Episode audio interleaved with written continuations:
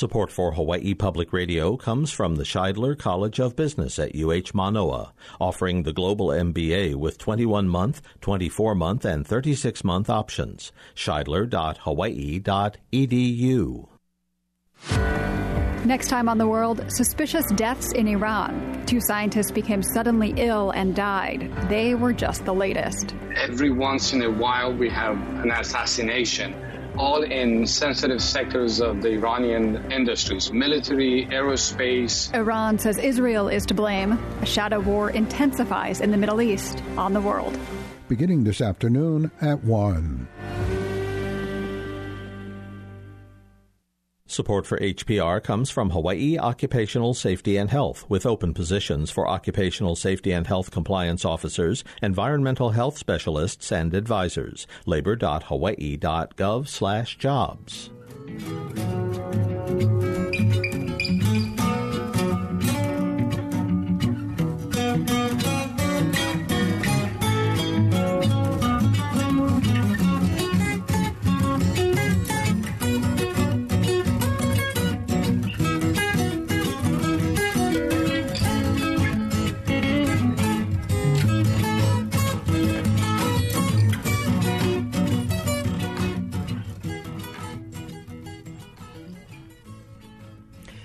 You are listening to the conversation here on Hawaii Public Radio. I'm Catherine Cruz.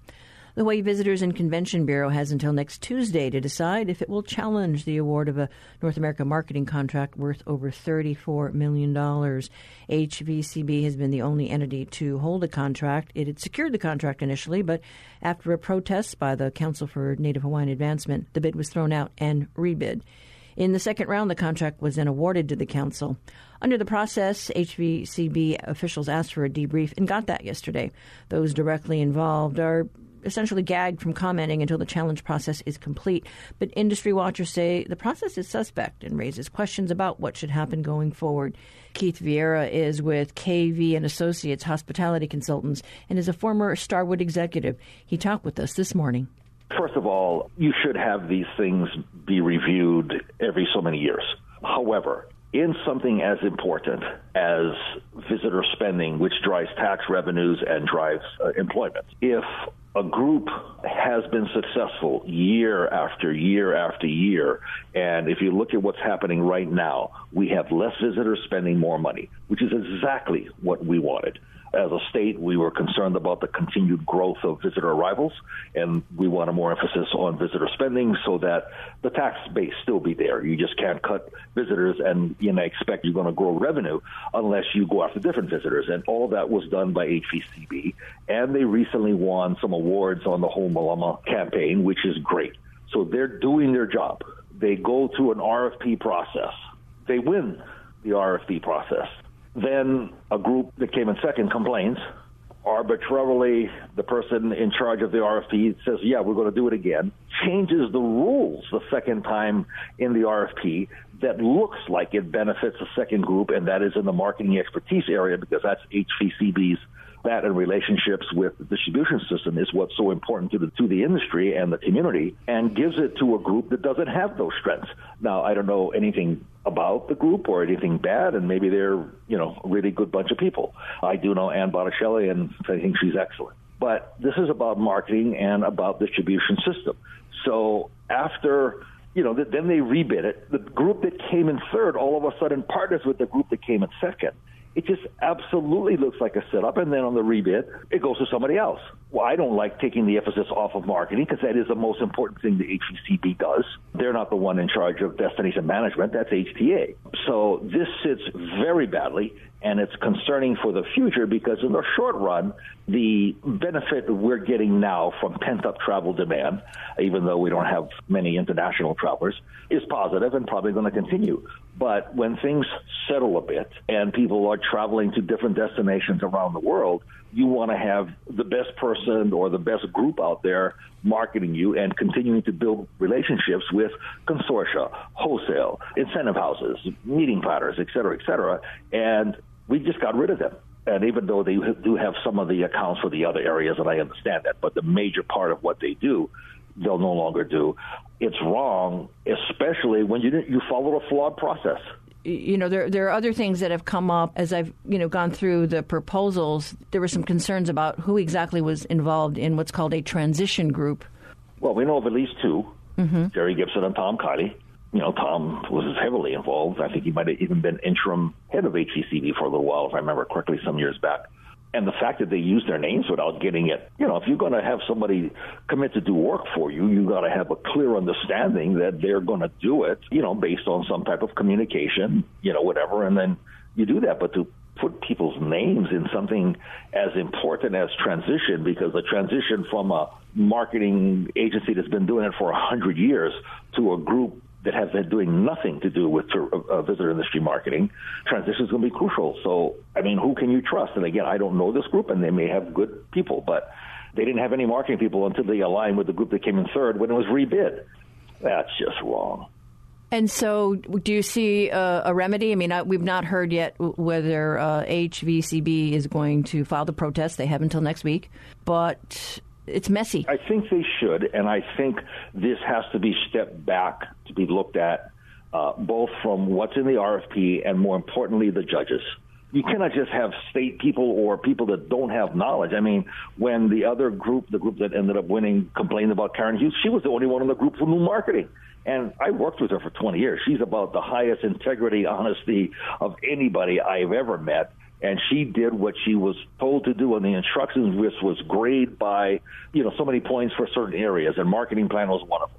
And I don't believe that group had a marketing plan, or it wasn't substantial, so she graded accordingly, you know, and then with all the changes in the judges, all of a sudden it goes to the second place team, which combined for the third. It's just wrong. They have to redo it. They have to make it clear what they're going to make as a criterion has to be logical to what is needed by the community and the industry. And then they have to get judges that have knowledge and experience of what they're seeing and uh, what's being presented to them. Have we ever come up with a situation like this, you know, as contracts no. are being awarded? No, I, I, I've not seen it before.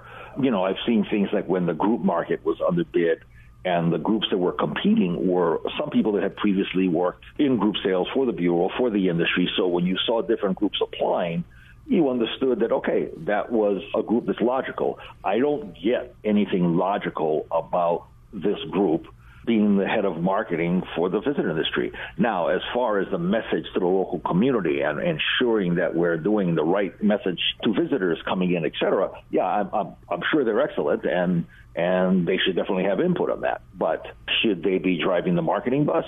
I don't believe so. And there are some who might wonder what's going to happen to the bureaus on the neighbor islands. You know, how does that work? Well, it's trickier, and even what HVCB is left, which I think is group marketing, and some some areas are much smaller.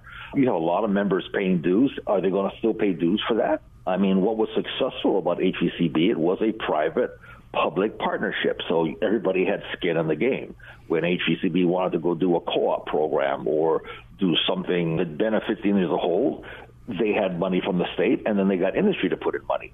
So it's the right way. The, the, industry, everybody has a skin in the game, and you uh, you always want that because everybody's working towards a common goal.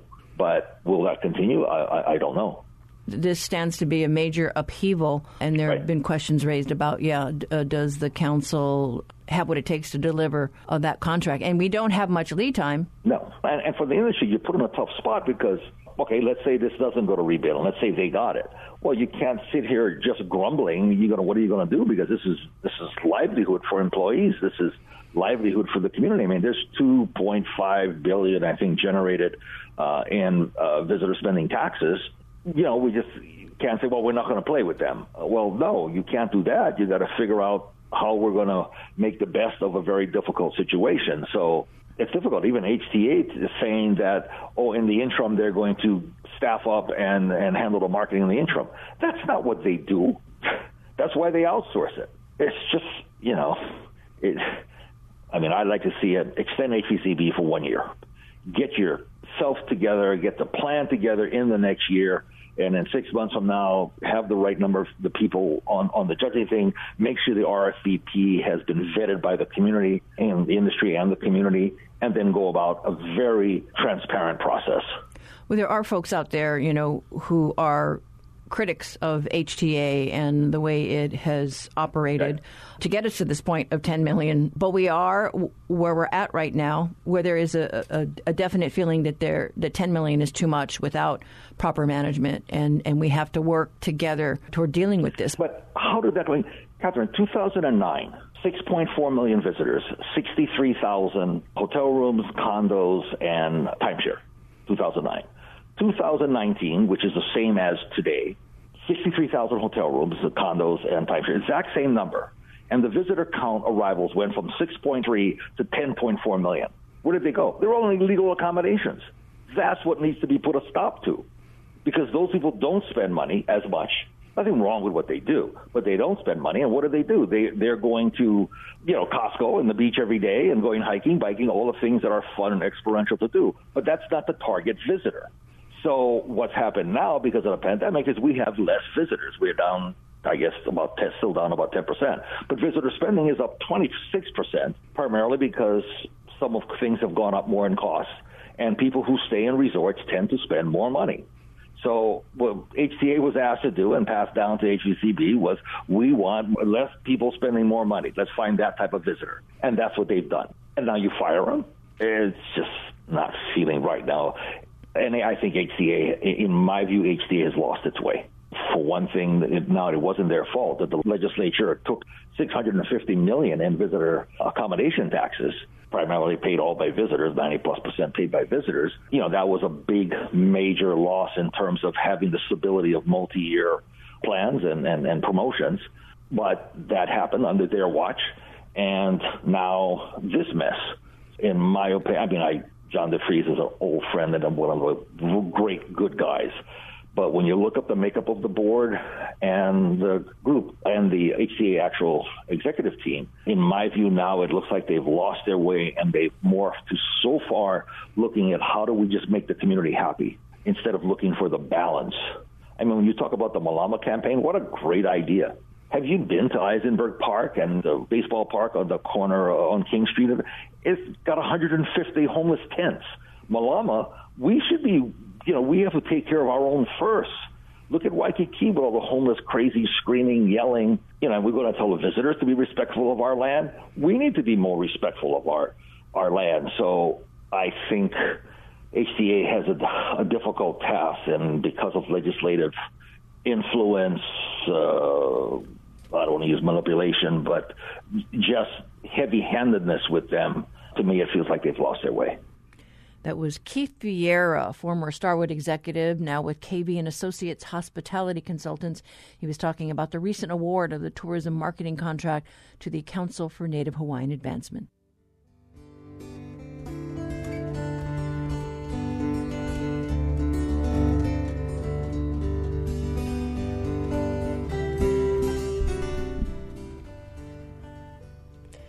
This is The Conversation on statewide member supported Hawaii Public Radio. Coming up, your backyard quiz. Oni hoa, ole hua, oni hau, o kaua, o ahu,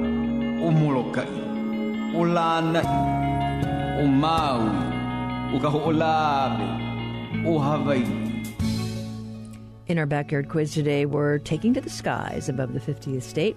Since Hawaiian Airlines started as Inter Island Airways back in 1929, quite a few scheduled commercial carriers have served Honolulu and the neighbor islands. Pan American, the trailblazing international pioneer, no longer exists. Northwest Orient has been absorbed by Delta, which still serves Hawaii, as do domestic carriers United, American, Alaska, and Southwest. No longer around are Transocean, Canadian Pacific, TWA, Continental, Pacific East Air, and others. Inter island competition has seen the birth and death of Aloha Airlines, Go, Mid Pacific Air, Skybus, Discovery, and Mahalo. All these carriers have one thing in common, of course airplanes. So, our question today is Has there ever been a scheduled service in Hawaii called Airplane Airlines? Please have your boarding passes ready, and we'll tell you in the second half of today's show. Call 808 941 3689 or 877 941 3689 if you know the answer. The first one to get it right gets a reusable tote bag that tells people you got it right.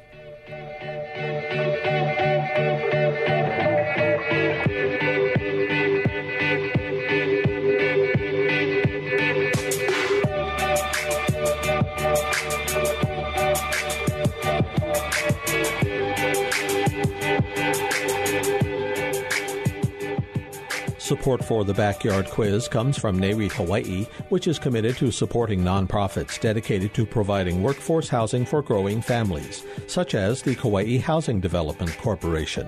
NAREITHawaii.com.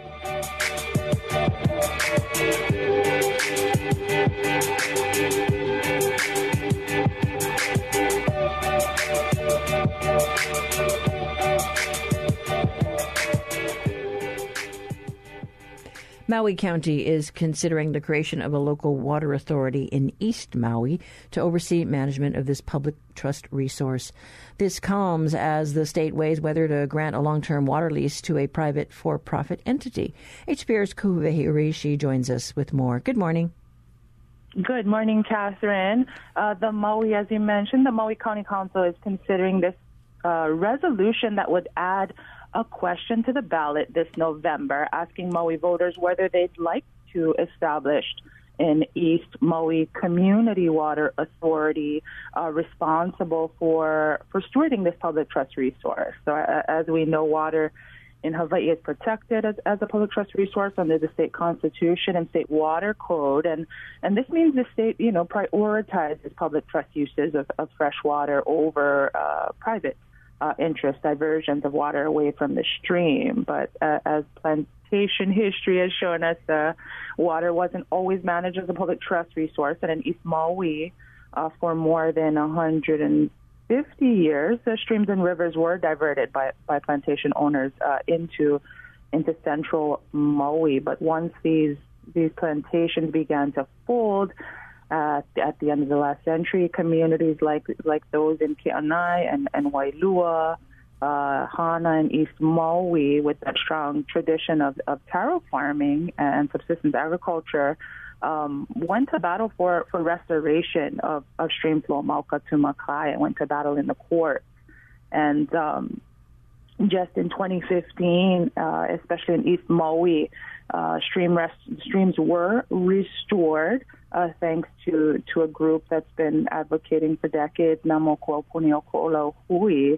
And now, you know, the same entity that initially diverted that water from East Maui is looking to secure a 30 year lease, water lease with the state for water from East Maui. So the timing, right, of, of this proposal um, to create a local authority isn't isn't much of a surprise um, for Ke'anae taro farmer Jerome Kekiwi Jr. It's it's ideal that that local control over water through this water authority um, is something that he'd like he'd like to pursue and pursue right now.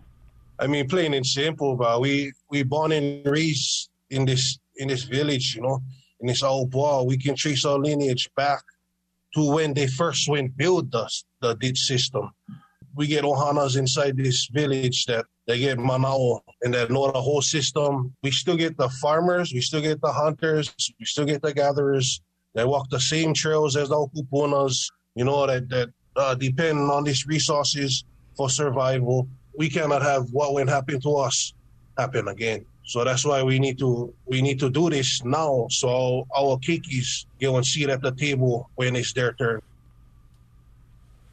That idea of, of having a seat at the table, you know, a say in, in how uh, water in in the region is managed and stewarded is something that, that was really attractive, is really attractive to to these taro farmers who are kind of um, enjoying the restoration of stream flow uh, to east to East Maui. And so uh, Maui County Councilman Shane Sinenci, who's uh, from East Maui and who introduced the resolution, uh, says the you know proposed authority would be housed within the county uh, and led by an administrator, but also made up of about 11 or so community members from East Maui and having an advisory board of uh, folks from the community, as well as experts in, in engineering and maintenance, watershed management, public finance, and so on, uh, would be the composition of this potential authority. Um, and, you know, what makes this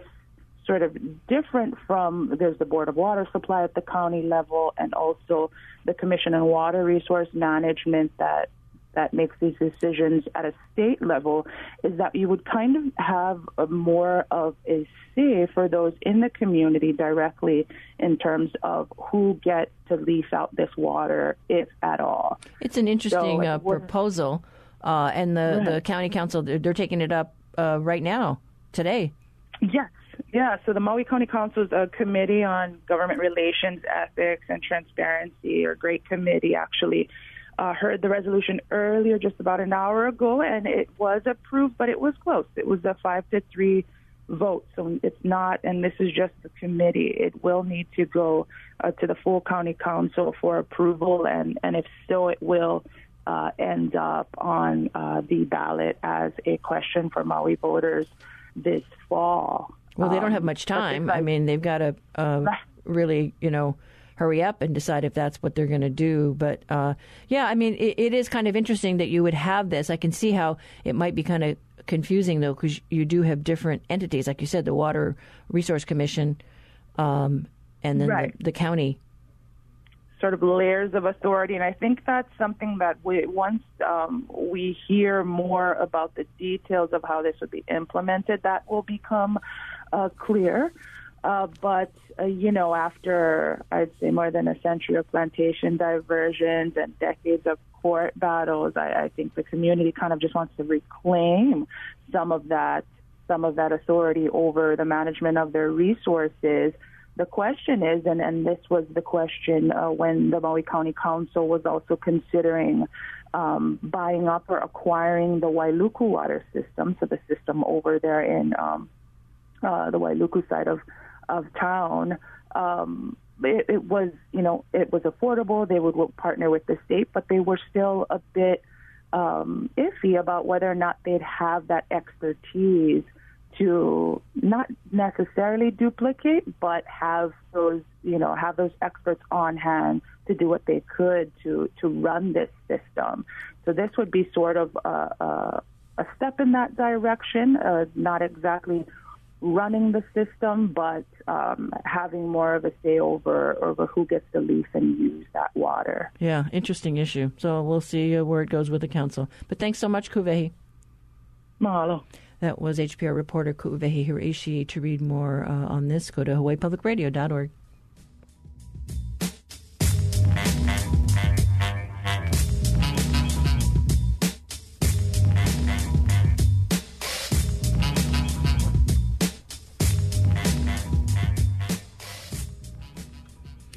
There's a new tool to navigate land use. That is the subject of today's reality check.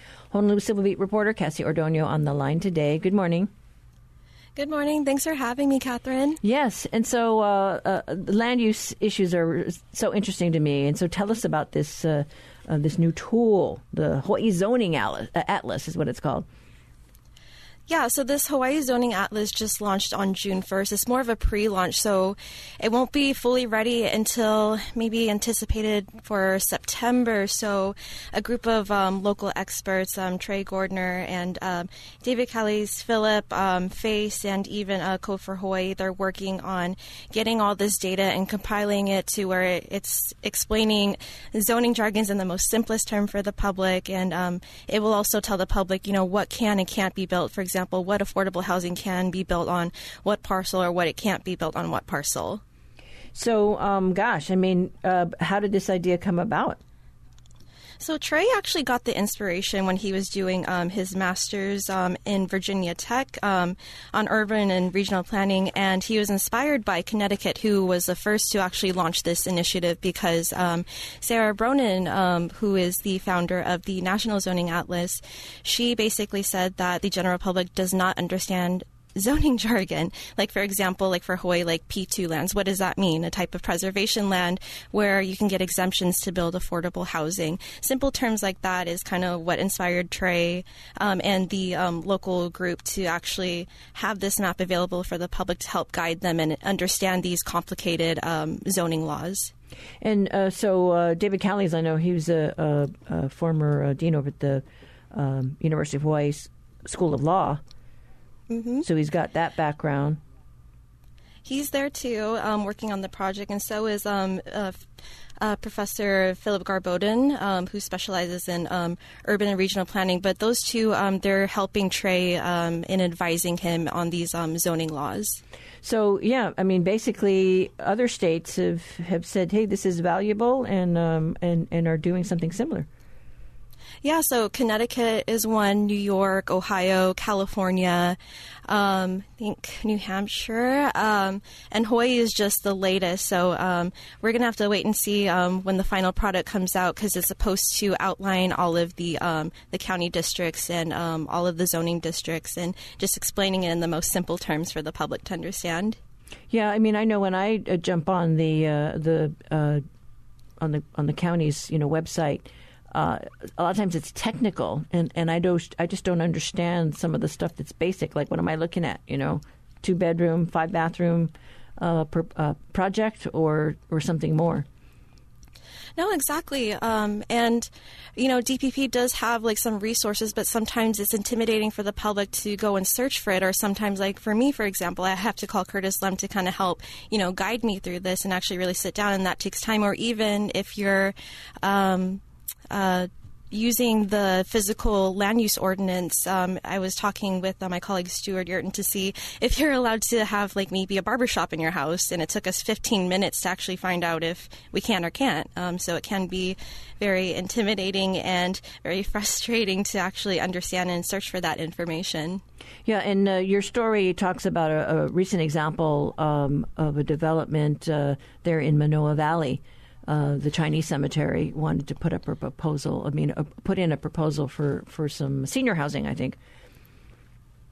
Yeah, and there there was um, you know confusion, and some of the residents did raise valid concerns, but also um, there is confusion with um, the type of preservation land. When you think of preservation land, you think nothing should be built there, period. But in DPP terms, like P two, you can build some type of affordable housing through a housing exemption, but um, then you have to go through the lengthy process, and sometimes it can be a lottery if you get it approved or not. And so uh, you said that this is a, a soft launch. Um, you know, how soon do the uh, the founders hope that it's going to be uh, up and running?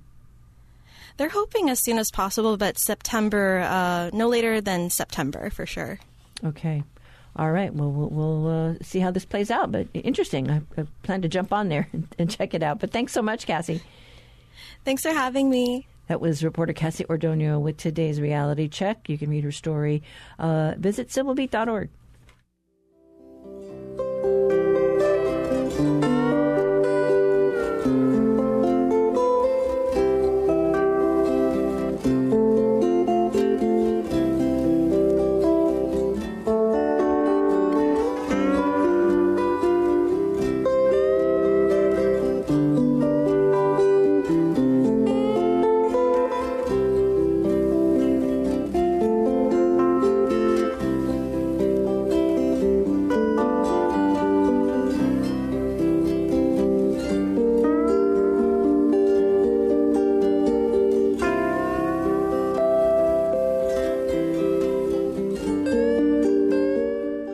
Support for Hawaii Public Radio comes from Outrigger Hotels and Resorts, committed to guest and employee safety, while also featuring the Malama Hawaii Experience, offering hands-on cultural learning in Malama Ka'aina, caring for the land. Outrigger.com.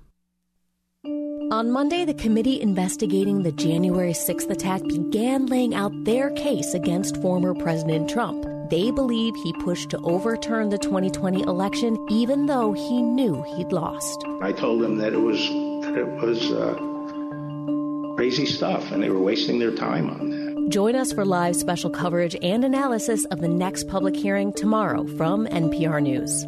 Beginning at 7 a.m. here on HPR 1.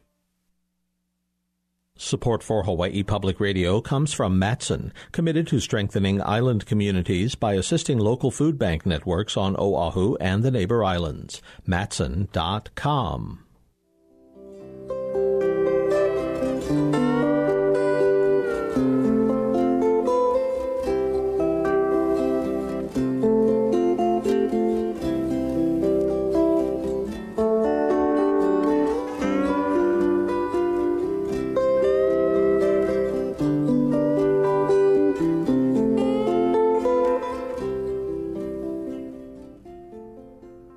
This is the conversation on Hawaii Public Radio. We now go to this week's Manu Minute. University of Hawaii Hilo professor Patrick Hart introduces us to an endangered native bird with a singular call and an unusual crest.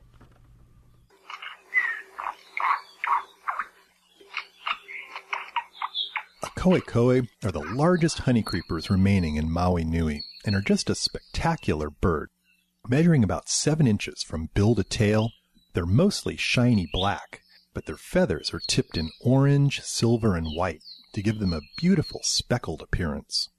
They also have bright orange necks and a very unusual fluffy white crest on their forehead, which is where their English name, crested honeycreeper, comes from.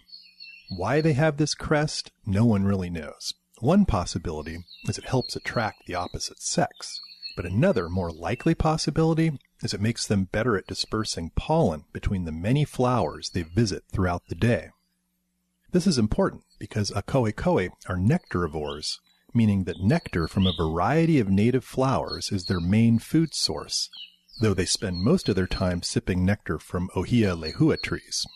Other nectarivores that compete for food with akohekohe include the orange-red iiwi and the brick-red apapane. Being the biggest of the three, Akohekohe are able to chase away the others from their favored foraging areas. Like many other Hawaiian birds, the name Akohekohe may come from some of the many sounds that they make. If you use your imagination, sound a little bit like their name.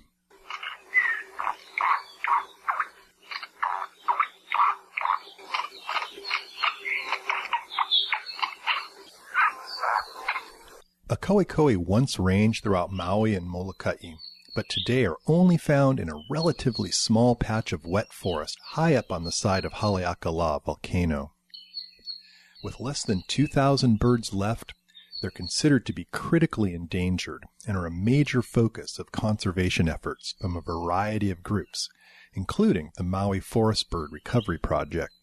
Like most of our remaining honey creepers, Akohekohe are very susceptible to mosquito transmitted avian malaria and one recent study that used radio transmitters to track the movements of adults and juveniles found that while adults rarely leave the safety of their mosquito-free territories at high elevations, the juveniles travel widely across the landscape, including lower elevation forests that may have plenty of nectar resources, but also have disease-carrying mosquitoes.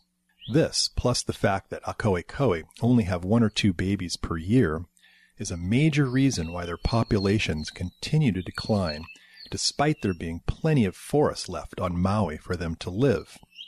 Also, as temperatures continue to rise with global warming, these mosquitoes may invade the mosquito-free habitat at high elevations in Akohekohe's last stronghold. Landscape scale mosquito control may be our best hope at saving this iconic bird, and a new technique that uses naturally occurring bacteria known as Wolbachia, to sterilize breeding mosquitoes may actually be implemented in the next few years. Hopefully, this will reduce or eliminate mosquito populations in a Akohekohe habitat before it's too late. For Hawaii Public Radio, this is Patrick Hart from the UH Hilo Department of Biology.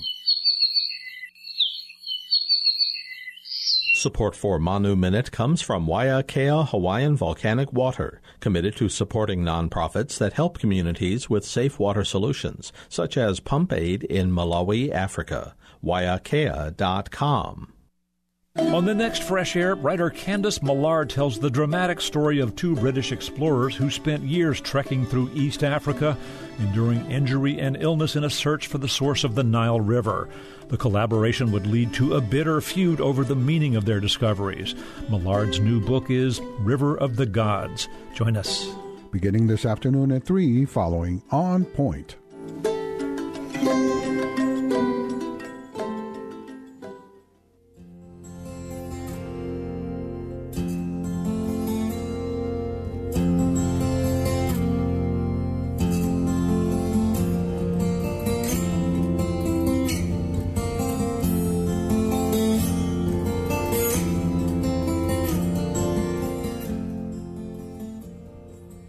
For our backyard quiz today, we asked you about scheduled airline service to our islands. It's a fiercely competitive industry, both domestically and, in, and internationally, and many of the passenger carriers which once served Hawaii no longer exist. We said adios to Pan Am, TWA, Continental, Pacific East Air, and we've said aloha to Aloha, Go, Skybus, Mid Pacific, Discovery, and Mahalo. Hawaiian Airlines, though, has been in continuous operation since 1929, flying inter island and to the mainland as well as internationally. And Southwest, Southwest Airlines joined the market back in 2019. Today, we asked you if there's ever been scheduled flight service in Hawaii from Airplane Airlines. Well, the answer is yes. Okay, it was kind of a quick question, a trick question. The carrier is Mokulele Airlines. It's been in business since 1998. And in Hawaiian, Mokulele means airplane. And that's our backyard quiz today. We had no winners, but please take all your personal carry on items with you when you leave, and thank you for flying with the conversation. If you have an idea for a quiz that you'd like to share, write to talkback at hawaiipublicradio.org.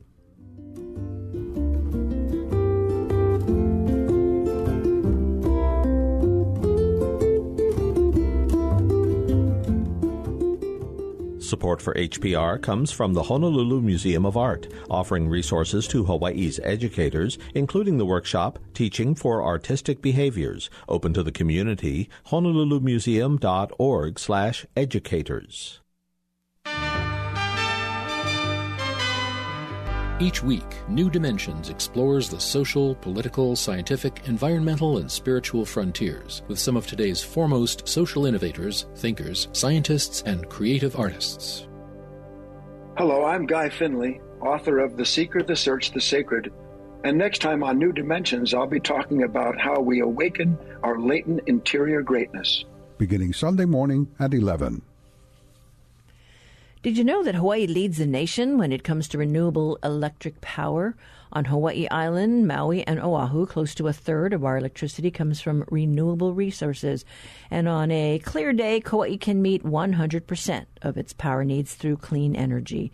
But Scott Glenn, Chief Energy Officer for the state of Hawaii, says that electricity is only one piece of the puzzle. Everything we eat, drink, drive, or otherwise use requires some form of power, and the vast majority of it still runs on the roughly 30 million barrels of oil that we import each year. And as Glenn told HPR Savannah Harriman Pote, it gets here the same way as almost everything else on a big old boat there's a pretty regular rhythm of every two weeks, 10 days to two weeks, we have a oil tanker pulling up off the shore of Oahu and unloading oil. Mm-hmm. So we're going through all of that oil, 200,000 to 900,000 barrels of oil on a biweekly or weekly basis. Is that true? Yes, for the most part. Okay. I would I would say in general we do have reserves around the island, we make sure to keep those reserves in place. And when we have to tap into those reserves, we replenish the reserves. But we are also using it as we get it, right? And we only have so much storage in the islands. So when we look at bringing something, it's pretty much getting processed, refined, distributed, and used. Mm-hmm. When you look at Hawaii's total energy mix, and that's everything, talking about electricity, transportation, all the stuff we use energy for. About 85% of our total energy use comes from petroleum derived products. Often we talk about our 100% renewable energy goal. That's really about electricity, which is one piece of our total energy picture. That's not counting cars and trucks and planes and ships that run on gasoline or diesel or jet fuel or things like that. Hawaii having the most aggressive renewable portfolio standard goals and being the most petroleum dependent state in the country are two things that really go hand in hand. They're complements. And we have to be so aggressive in order to really tackle the challenge in front of us of this petroleum dependence. So, as islands, we are in a distinct, unique position where we really have to be able to fend for ourselves when we come to our energy needs. And I think a lot of us learned lessons from Puerto Rico. And when they were hit by the hurricane, they're not that far away from Florida. And look how difficult it was for them.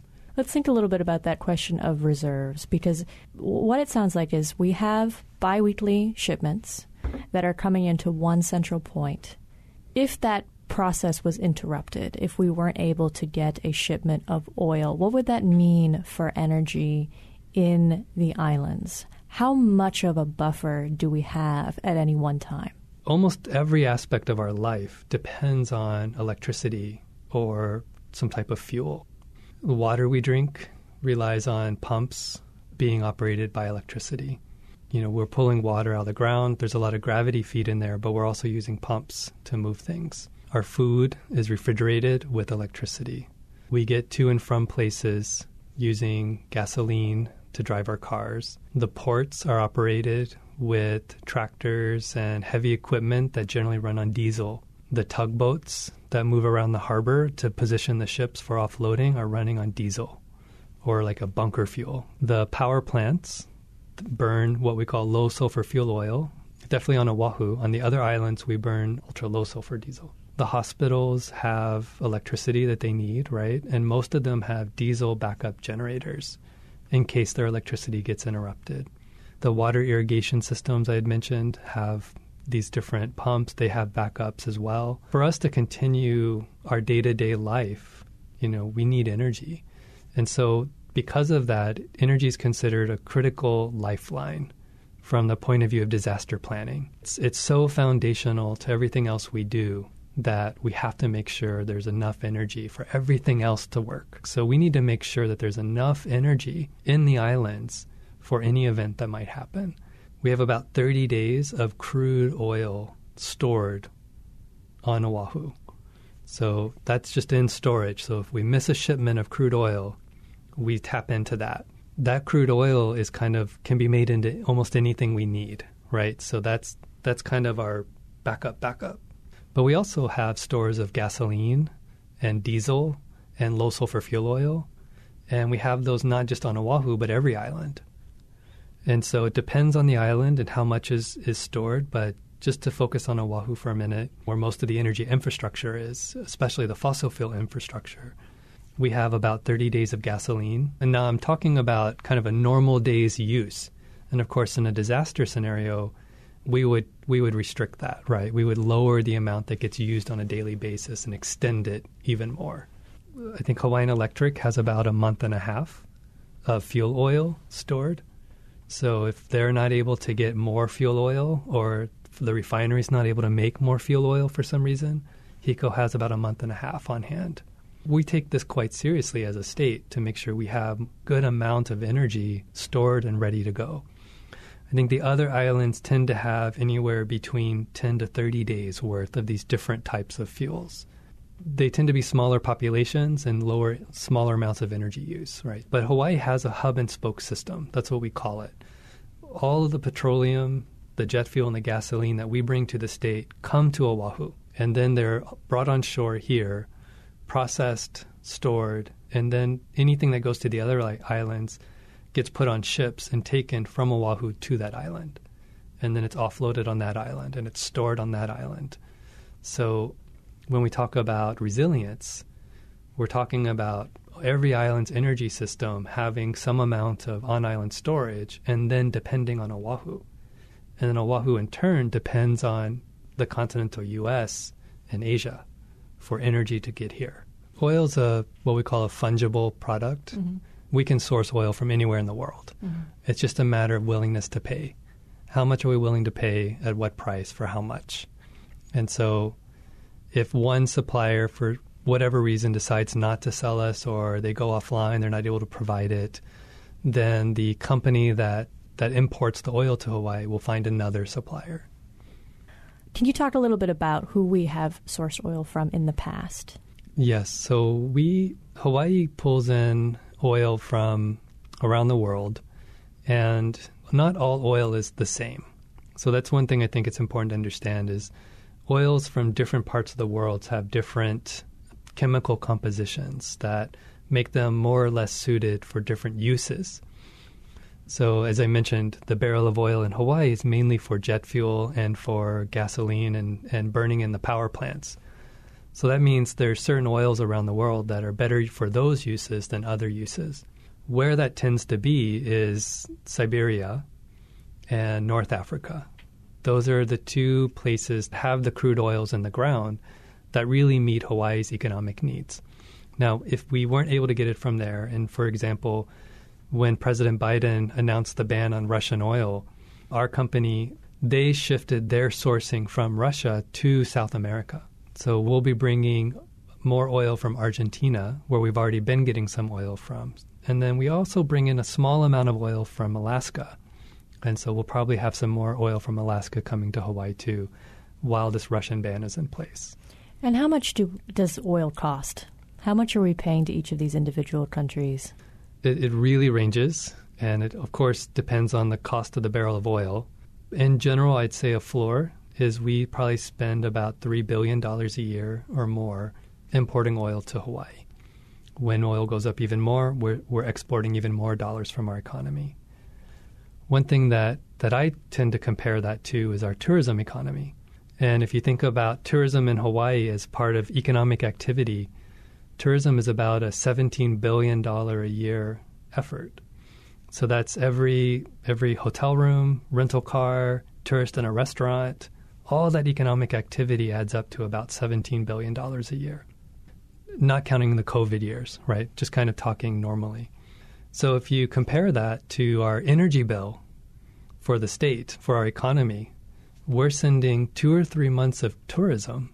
All the tourism in the state is turning around and going to Russia and Libya and some of these other countries to bring oil to Hawaii. And can we go back and talk a little bit about how crude oil gets here? So it arrives on a boat. I think it's more interesting to start with it's being put on a boat rather than it arrives on a boat. Because if you think about, I mean, picture Siberia. What are folks' image of Siberia? It's a cold, rocky, windy place, um, sparsely populated. When I see pictures of it, I think it's got beautiful vistas, and um, and yet we're we're one of the customers to buy the oil that's damaging the local environment there. I mean, oil extraction has environmental impacts, local environmental impacts, and then it also has global environmental impacts when you burn it. Or if you think about Libya, which is one of our major sources. I don't think Americans are that engaged with Libya, but ever since the United States changed the leadership of Libya, it's pretty much run by these various tribes and warlords that are fighting for control of the oil fields. And so we're effectively funding, we in Hawaii, by buying that oil, are supporting this fractured government in Libya that's not at peace with itself or its people. I mean, so so to me, that's something that I think about a lot uh, for our energy security, the country's energy security, but also just world peace and the people that live in these places and are affected by energy decisions made in the middle of the Pacific Ocean. Do you think in the current conversation about renewable energy, we are overlooking aspects of our relationship to oil? Are there particular things that are going to be challenging that we are not talking about? It's hard to say like a 100% yes, we got it all dialed in, right? But I think we are pretty aware of the different challenges that come from switching from oil because oil has some really attractive features for why we want to use it for energy. Unfortunately, oil has a major drawback it causes climate change. And we here in the islands have to be especially sensitive to that because we're already on the front lines of climate change and experiencing the world's addiction to oil. For, I think for most people, energy is something that exists in the background and is invisible to how they live their lives. And so we try to help folks understand um, Hawaii's relationship with oil and energy in general. Um, coal, for example, mainly comes from Indonesia, and it's it's extracted from a rainforest that Indonesia is cutting down. So that's where about 16% of the energy that electricity we use on Oahu is coming from a burned down rainforest in Indonesia. Do you think it's important to keep trying to bring people into these realities because there is such a disassociation from the sources of our energy? I do. That's a great question. I do think it's it's helpful for folks to understand that the changes that we're going through in Hawaii, this transition to renewable energy from fossil fuel, it's hard to understand if you don't understand the status quo. Folks might, well, why do we have to go to all this trouble? Why can't we just do this? Keep keep doing what we're doing. And we can't keep doing what we're doing because it's causing climate change, which is, you know, threatening our way of life in the islands. It's getting more and more expensive. And it's also becoming something that's increasingly showing that Hawaii is wrapped up in this this international energy issue, right? You know, our it's kind of crazy to think that little old Hawaii in the middle of the Pacific is sending a billion dollars a year to Vladimir Putin. Oil is going to be every year, always. As long as we use oil, we're always going to have to have biweekly or whatever shipments coming here from somewhere in the world. But the more that we can switch to renewable energy, especially our own renewable energy, solar, wind, geothermal, other types of wind, uh, wave, you know, these types of energies that we make here, it's less we depend on other places. It's less imposition we're making on other places. Yes, we're Hawaii. We're a small amount of contributions, but we're part of it. And I think we also have an obligation to live the ask we're making the rest of the world. We need the rest of the world to stop using fossil fuels so that we don't drown here in the islands. And should we continue using fossil fuels as well while we're asking the rest of the world to stop doing it? That was Chief Energy Officer Scott Glenn. He spoke with HPR Savannah Harriman Pote about the state's continued dependence on oil.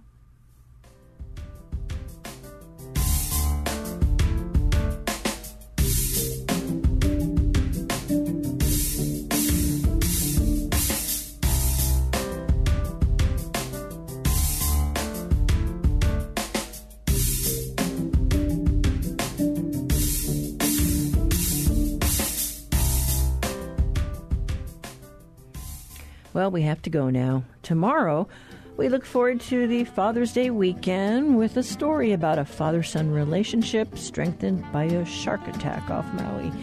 Got a story that you'd like to share? Leave your feedback on our talkback line 808 792 8217.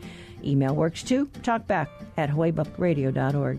Want to listen back to something you heard? Find our archive shows online on the conversation page of our website. I'm Catherine Cruz. Join us tomorrow for more of the conversation.